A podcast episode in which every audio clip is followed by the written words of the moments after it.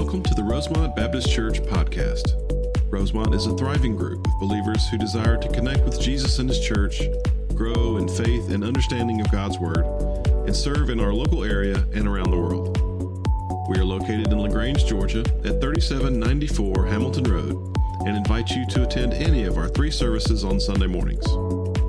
Please visit our website at rosemontchurch.org for more information. And now we pray that God speaks to you in a personal way as you listen to this week's message from Pastor Adam Camp. Take your Bibles and open to John chapter 10. John chapter 10, we're continuing our sermon series that we've entitled, I Am.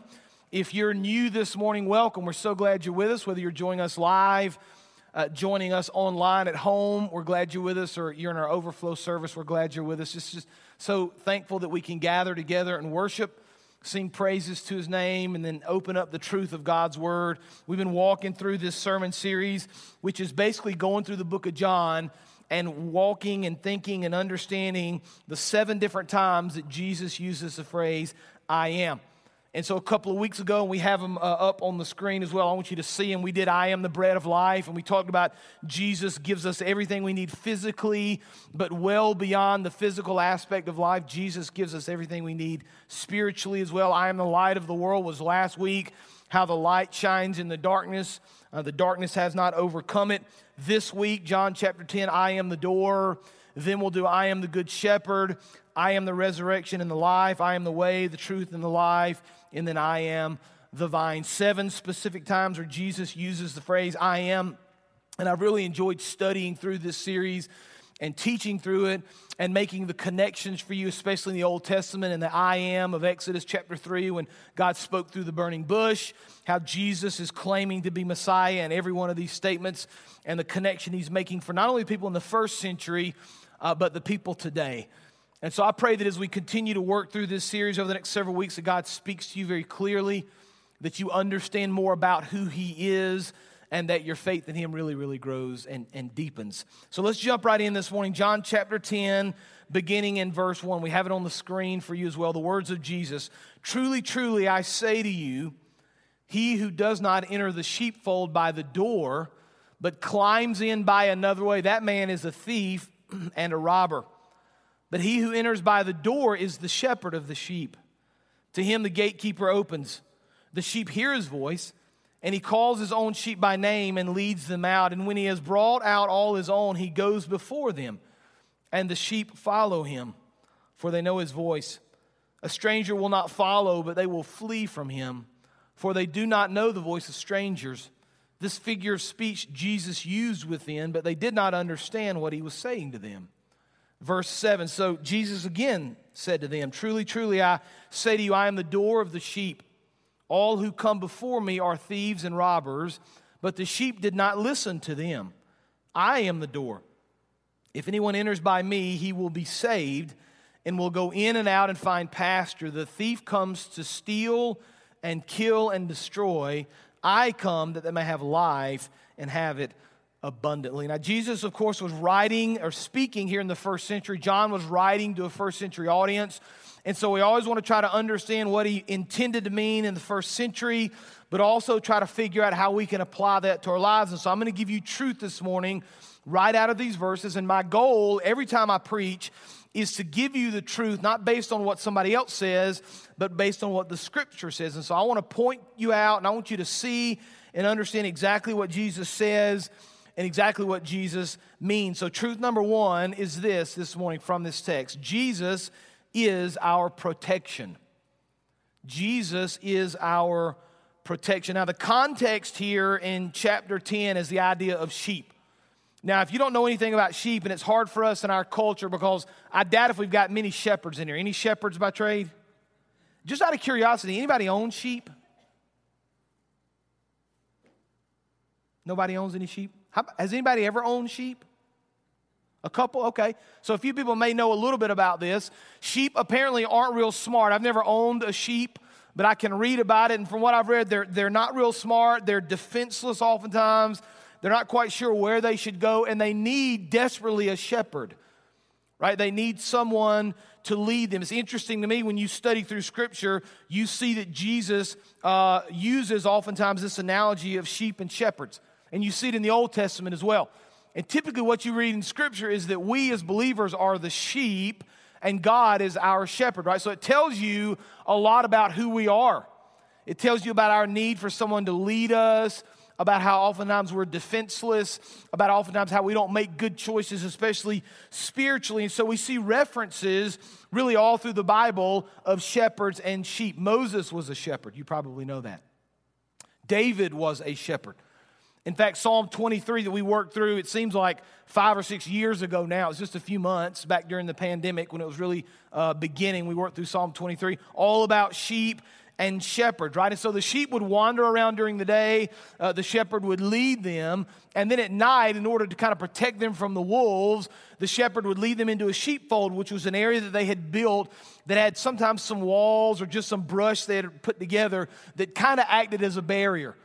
And they would create one door so the sheep could get in and get out, but nothing else could without coming through that door. And oftentimes, someone would lay across that door in order to protect the sheep. Now, Jesus kind of gives us within this context this understanding, and I want you to see this, that there are things and forces and people kind of out there that are dangerous for the sheep.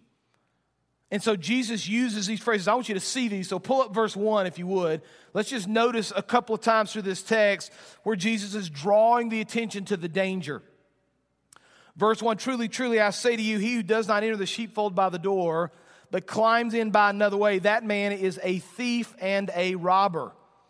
Right? Verse 5 talks about a stranger that they're not going to follow because they don't know the voice of the stranger. Verse 8 says, all who come before me are thieves and robbers. Verse 10, again, the thief comes only to steal, kill, and destroy. So Jesus is really painting this real clear picture for us, this contrast between the thief and the robber and the danger and Jesus, right?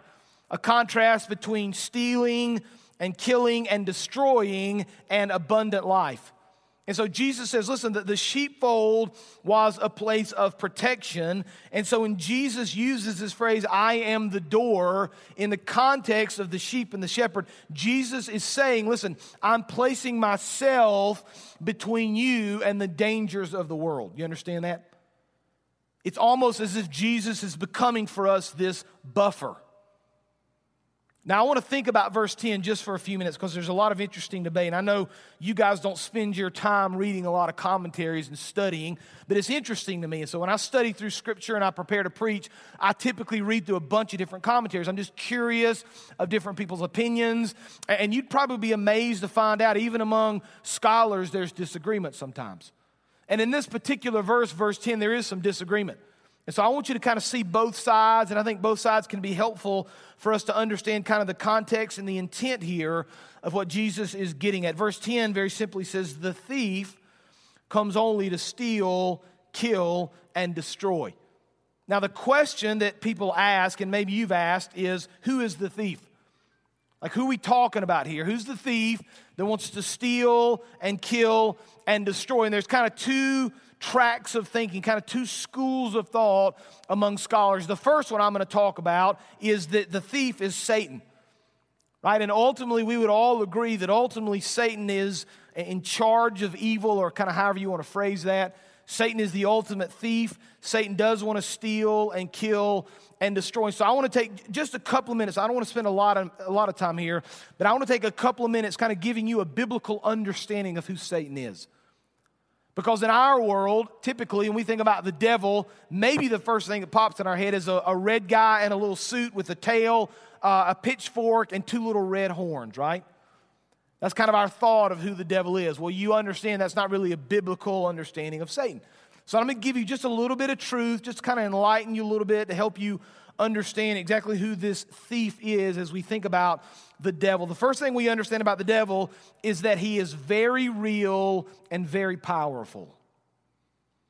If you think the devil is kind of a figment of somebody's imagination, or if you think he's not real, or if you think he's kind of weak and doesn't have any real control or power, you're mistaken. And here are just a few verses that speak about the devil. Revelation 12:9 says, the great dragon was thrown down, that ancient serpent who is called the devil and Satan. Listen how he's described. The deceiver of the whole world. Right? The deceiver of the whole world. 1 Peter 5:8 says, be sober-minded. He's speaking to you, believer. Be watchful. Your adversary, the devil, prowls around like a roaring lion seeking someone to devour. Right? The enemy is not just kind of passive. He's not just sitting back waiting. He's actively looking. The Bible says he's prowling around looking for someone to devour. He's very real and he's very, very powerful. Here's the second thing I want you to know about Satan. He's a liar. He lies to you. Right, 2 Corinthians 4:4 says, in their case, the God of this world, they're speaking about Satan and his control over this world, has blinded the minds of the unbelievers to keep them from seeing the light of the gospel of the glory of Christ, who is the image of God. Right? Nobody ever walks into sin thinking, man, if I commit this sin, it's going to lead me to ruin. Nobody ever thinks that. Instead, sin is appealing to us. It's enticing to us, right? We think about how fun it's going to be or how much pleasure is going to be involved or how much we're going to like it, right? Why is that? Because the devil lies to us. He tricks us into believing that if we do these things wrong, we'll be fine. Nobody will ever know. We can stop whenever we want to, right? The devil's a liar. You understand that? He's going to trick you. He's going to deceive you. Here's the third thing I want you to understand about the enemy. He's limited, and in the end, he will not eventually win. Right? We think about the devil, and sometimes it's very easy for us to become afraid and think about the power of the devil. The devil, compared to the power of Christ, is nothing. Right? Jesus is infinitely more powerful than Satan. And so we read verses like Revelation 20:10, and the devil who had deceived them was thrown into the lake of fire and sulfur, where the beast and the false prophet were. They will be tormented day and night forever and ever. Right, there's coming a time where Satan will ultimately be destroyed, but he's very powerful, he's very real, he's trying to deceive you, he's trying to lie to you, he's trying to trick you. We need to be mindful of that, but understand the power that Christ has over Satan. Now that's kind of the idea of thinking that the thief is Satan, and I would tend to agree with that logic. I would tend to agree with that thinking that in this context we're thinking about Satan as the ultimate thief. But in John chapter 10 specifically, and again, this is just a little side note on biblical interpretation, it's always important when we study God's Word to understand the context of what we're reading. And in this context, in the book of John, Jesus is speaking to the Pharisees and the religious leaders. And if you don't have to do it, but if you were to go back and look at 9, you would see that's kind of where this conversation started. So in that context, Jesus is speaking of specific people in this verse that are thieves, that will lie, that will steal, that will kill, that will destroy. So we need to be mindful. Listen, Satan is the ultimate thief, but there are also people in this world that want to trick you, that want to lie to you, that want to deceive you. Right? Acts chapter 20, verse 28 says this, pay careful attention to yourselves and to all the flock, right? That's speaking of the church, in which the Holy Spirit has made you overseers to care for the church of God, which he obtained with his own blood. I know that after my departure, listen, fierce wolves will come in among you, not sparing the flock. Right? We need to be mindful that there are people today that want to steal our joy, that want to kill our hope, that want to destroy our faith, right? We understand that there are people in the world that if we're not careful, if we're not guarded, we'll allow them to do those things in our lives. And so we understand that we face difficulties and struggles. Now go back, pull that first point back up for me if you would please, because I want to kind of draw this contrast and help us think through this, right? We're talking about the struggles of the world, the thieves that want to steal and kill and destroy, and the problems we're going to face in the world, right? And we kind of come to this place in our study where we said, listen, Jesus is our protection, right? We see that. He speaks of that in John chapter 10. And if we're going to say Jesus is our protection, does that mean, Adam, that bad things never happen to Christians? Because it's very easy for us to say, listen, Jesus is my protector. If Jesus is my protector, then nothing bad can ever happen to me. Now, that's not what Scripture teaches. I'm going to walk through that in just a second, but here's the danger with that mindset. The danger with the mindset of thinking, listen, if I'm a believer, nothing bad can ever happen to me. Here's the danger. When something bad does happen to you or something difficult comes in your life or you walk through a struggle or a trial, you begin to question the Lord. Like, I thought Jesus was my protector. And if he's really my protector, why is he allowing these things to happen to me? If he really does care about me, if he really does love me, why is he allowing me to struggle? Why is he allowing this hardship in my life? Why does he let me go through these difficulties? And I'm going to say something to you. I want you to hear it, and I want you to process it just for a second. It's going to be difficult for some of you to understand, and maybe some of you might not even agree with it, but here's what the Scripture teaches. Sometimes it's God's will that we go through difficulties and struggles. Let me say that again. Sometimes it's God's will that we go through difficulties and struggles. The Lord understands that sometimes the best thing that can happen to us is to go through trials in life.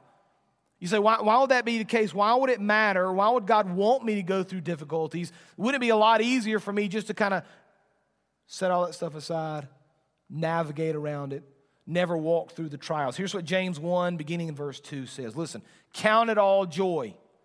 You hear that? Count it all joy, my brothers, when you meet trials of various kinds. For you know that the testing of your faith produces steadfastness, and let steadfastness have its full effect, that you may be perfect and complete, lacking in nothing. Right? God's protection does not mean you're not going to face difficulties. It does mean that he will walk with us when we go through them. And there's a very big difference there. So, for example, we see in Isaiah 41:10, the Lord says, "Fear not, for I am with you. Be not dismayed, for I am your God. I will strengthen you. I will help you. I will uphold you with my righteous right hand." I mentioned Psalm 23 a few minutes ago, and some of you will remember this passage of Scripture. Psalm 23:4, "Even though I walk through the valley of the shadow of death, I will fear no evil." Why? "For you are with me. Your rod and your staff, they comfort me." Deuteronomy 31:6 says, "Be strong and courageous. Do not fear or be in dread, for it is the Lord your God who goes with you. He will not leave you or forsake you." One writer explained it like this. He said, God doesn't pledge to keep us from all worldly suffering and trouble, but he does promise to be with us, to rescue us in his perfect timing, and graciously honor us for walking the path of pain with a heart of faith. Right? Jesus is our protector, but that doesn't necessarily mean it's always going to be easy.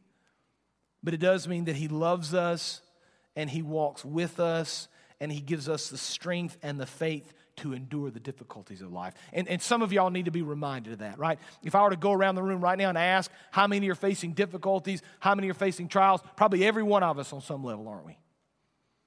We understand this personally.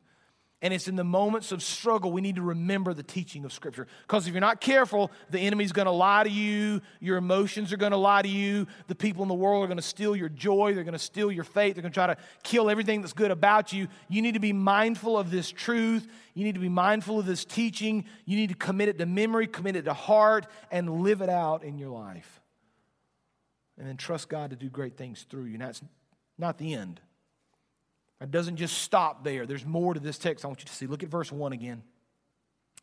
John chapter 10, verse 1. "Truly, truly, I say to you, he does not enter the sheepfold by the door, but climbs in by another way. That man is a thief and a robber. But he who enters by the door is the shepherd of the sheep. To him the gatekeeper opens. The sheep hear his voice, and he calls his own sheep by name and leads them out. When he has brought out all his own, he goes before them. And the sheep follow him, for they know his voice. A stranger will not follow, but they will flee from him, for they do not know the voice of strangers." So we've seen already that Jesus is our protection. He kind of stands in the gap. He walks with us through the difficulties of life. Here's the second truth. Jesus is our guide. Jesus is our guide. He's our protection. He's the door, but he's also our guide. Now, within this text, within these verses, there's a real personal tone. And I want you to see that, and I want you to understand that, because you need to kind of get this truth. Jesus is not some distant God. He doesn't just kind of sit on a throne up in heaven and look down upon the things of the earth, and he's callous, and he doesn't care, and he laughs and maybe makes fun of our misfortunes. That's not who Christ is. In fact, if you were to go back and read all the Gospel of John, you'd see in John chapter 1, the Bible says that Jesus, the Word, became flesh. And the Scripture says he made his dwelling among us, right? He lived out his life in our midst. He lived as a human being. Why? Because he cares about us. He loves us. He wants a relationship with us. And we see that personal tone kind of built into these verses. For example, verse 3 says, to him the gatekeeper opens. Listen, the sheep hear his voice, and he calls his own sheep by name and leads them out. Verse 4, when he's brought all his own out, he goes before them, and the sheep follow him, for they know his voice, right? We see this idea of comfort. We see this idea of peace. We see this idea that the Lord knows who we are. He knows our name. He leads us. He guides us. And kind of built into the fabric of this is this idea that in difficult times, in struggles, we find great comfort with the Lord. Now, there are never perfect analogies, but maybe one we can all kind of apply a little bit or understand on some level is the analogy of how a parent can bring comfort to a child, right? And if you're a parent, you understand that. And there are moments in my life with my 4 children I can point to and remember very clearly where I or my wife or both of us, we were able to bring comfort to our children. I'll never forget one time when I was going through seminary, I would have to go to Louisville a couple of times a year. And I would do what they called J-term. J-term was a very condensed form of a class. And so instead of taking a full semester to do all the reading and all the writing and all the lectures and all the tests, they crammed that into 1 week. And so you had to do a bunch of reading before you got there. You got to class, to the seminary, and you spent every day, all day, Monday through Friday in class, 8 a.m., usually to about 5 o'clock in the evening in class, lectures, a couple of tests during the week. It was a very grueling week, very difficult week, but it was good because you kind of got a whole semester's worth of credit in 1 week. And my family would usually go with me, right? Amy and the 4 kids, and she had a cousin up in Indianapolis, so sometimes they would drop me in Louisville, drive on up to Indianapolis, and they'd come back. And typically, we'd try to do something fun as a family, either before the week started or after it was over. And one year, we decided to go to the Creation Museum in Cincinnati, Ohio. Anybody been to the Creation Museum? Anybody been up a few? Yeah. How about to the Ark Encounter? Okay, a few people. It's fantastic, by the way. If you ever get the chance to go, you should go. The Creation Museum is well done. There are a lot of really, really smart people with PhDs that have studied that say to you, God created everything.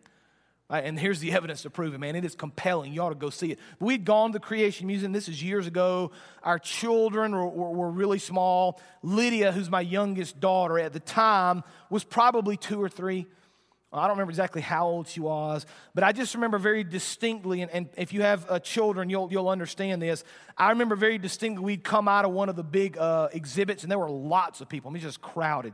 It seemed like thousands and thousands of people, and just kind of shoulder to shoulder, and we're just kind of weaving our way through the crowd, and we got to the place we were going to eat, sat down, looked around, and Lydia was nowhere to be found.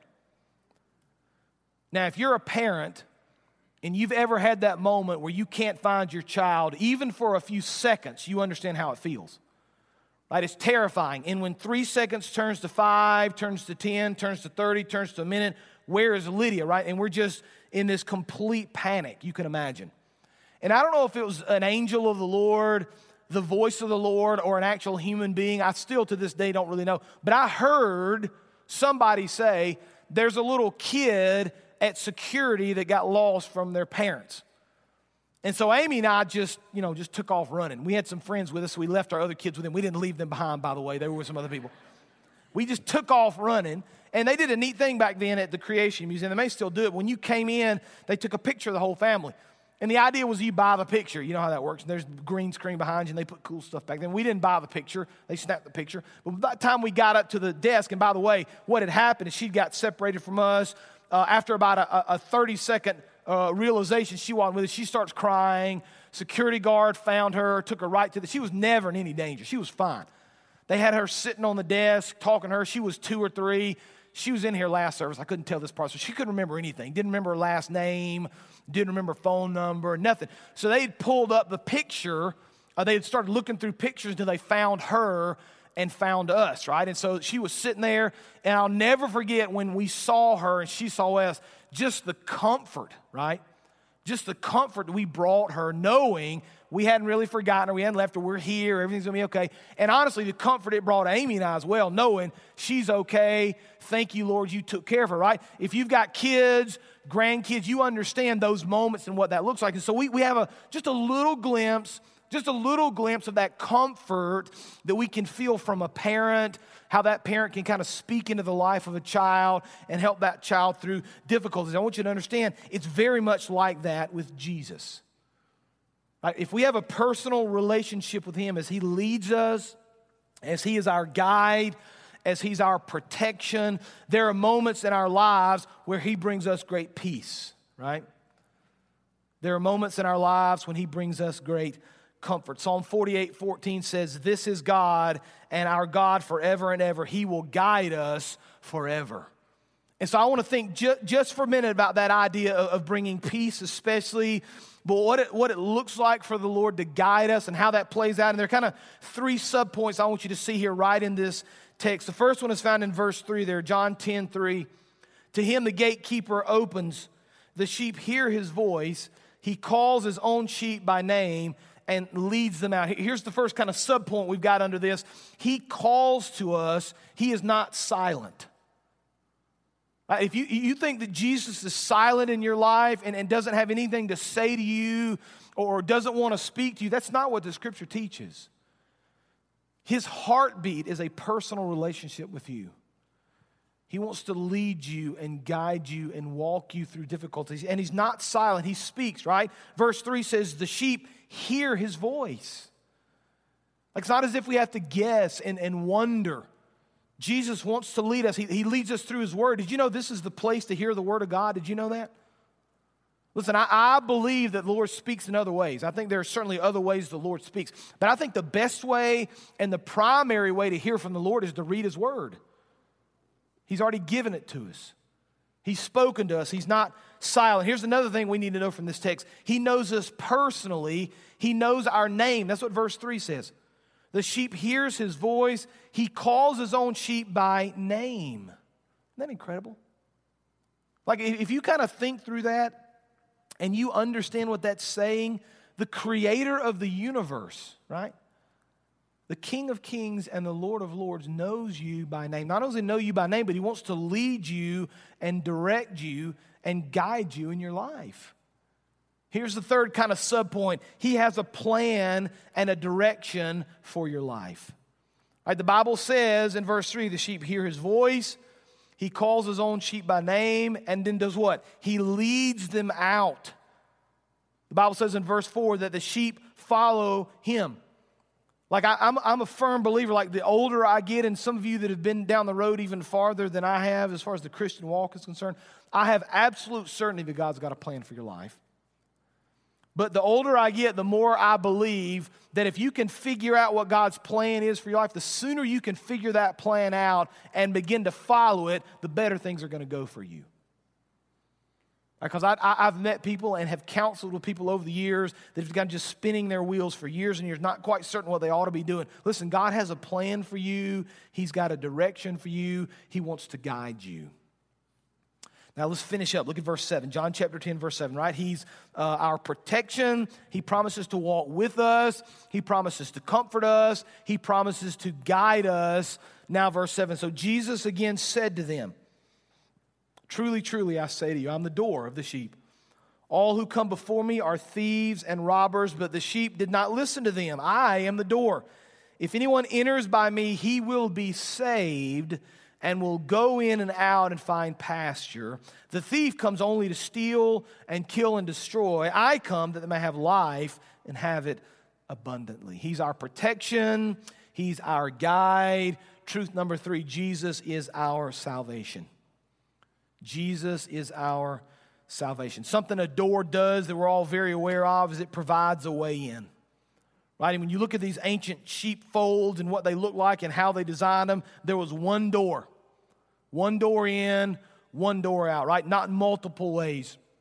Not multiple ways to Jesus. When we begin to read this passage of Scripture and understand Jesus, and he says to us very simply, if anyone enters by me, he will be saved. We understand that the only way to salvation is through Christ. That's it. The only way to Jesus, only way to salvation is through Jesus. I'm gonna step aside here just for a second, because I want you to understand something. I think some people kind of struggle with this a little bit. By the way, there's an election coming up in a few days. Did y'all know that? I told the last service, I think I could, at this point, have built a nice house with all the flyers that have come in my mailbox. I could have folded them into little, pieces of something and built something with it. I mean, it seems like you get 8 or 10 of those things a day. By the way, if you're in charge of sending those flyers, take me off the list. They all go just right in the trash. I don't even look at them anymore. I just go, I'm sure y'all are probably the same way. But there's an election coming up, and I'm not going to sit here and tell you who to vote for. That's between you and the Lord. I have my personal opinion. You have yours. You need to vote, first of all. But here's what I want you to understand. If you think for one second that the hope of America is found in any politician, you're wrong. I don't care who you like. I don't care who you're going to vote for. If you think that person is going to save our country and everything's going to come out right because of some laws that we pass, you're missing what Scripture teaches, right? The only way this country is ever going to turn around or go the right direction or go a different direction, or whatever you think it ought to do, is through the power of the Lord, right? And I'm going to just make it a little more clear for you. I'm going to kind of set it right in your lap. It's really going to happen when believers follow what Christ has called them to do and live out their faith out in the world, when you take the light into the darkness. That's when it's really going to change. And so, and I'm not trying to convict anybody, maybe the Lord can do that. If you really want change in our country, maybe it should start with you, right? If you're not happy about the way things are going, ask yourself, am I really praying like I should be? Am I really living out my life as I should be? Am I really sharing my faith as I should be? Because we see in this passage and others, listen, the only way to salvation, the only way to hope, the only way to peace is through Jesus. John chapter 14, verse 6. We'll come to this one. This is another I am here in just a few weeks. But listen to what Jesus says. I am the way and the truth and the life. Watch. No one comes to the Father except through me. Jesus is the door to salvation. But I want you to look, as we kind of wind this thing, the last thing this morning, I want you to look at what happens to the person that accepts Christ in verse 9. I'm the door. If anyone enters by me, he will be saved and will go in and out and find pasture. Watch. The thief comes only to steal, kill, and destroy. Here's the contrast. I come that they may have life and have it abundantly. You know, Jesus is the only way to heaven. And so if you've never prayed to receive Christ this morning, if you've never repented of your sins, here in just a few minutes, we're going to have this time of invitation. And after all that's done, we finish singing, worshiping, I'm going to be right down front. I want to explain to you about Christ. I want to explain to you about salvation. But I want you to understand, whether you're a follower of Christ or not, the Bible is clear, right? Jesus is the way. When we follow him in salvation, he gives us peace and abundance. He gives us protection. He guides us. He is the way to salvation in heaven. The only question is, will you trust him? Now let's pray together. Father, we thank you again for this text. We thank you for the opportunity of studying your word. Father, we thank you for the beautiful statements that Jesus has given us time and time again, Father. We thank you that Jesus is the door, that he provides protection for us and guidance for us and salvation for us, Father. I pray that we would just take that truth to heart. Father, I pray we would live out our faith. And I pray right now, Father, if there's someone here that's never prayed to receive Christ, this would be the moment. Father, convict them of their sins. Let them see their need for a Savior. Father, their desire to experience, maybe for the first time, that true hope and that joy found only in Christ. You work, Father, in ways that we don't even understand. And we'll give you the praise and the honor and the glory for all that you do. It's in Jesus' name we pray. Amen.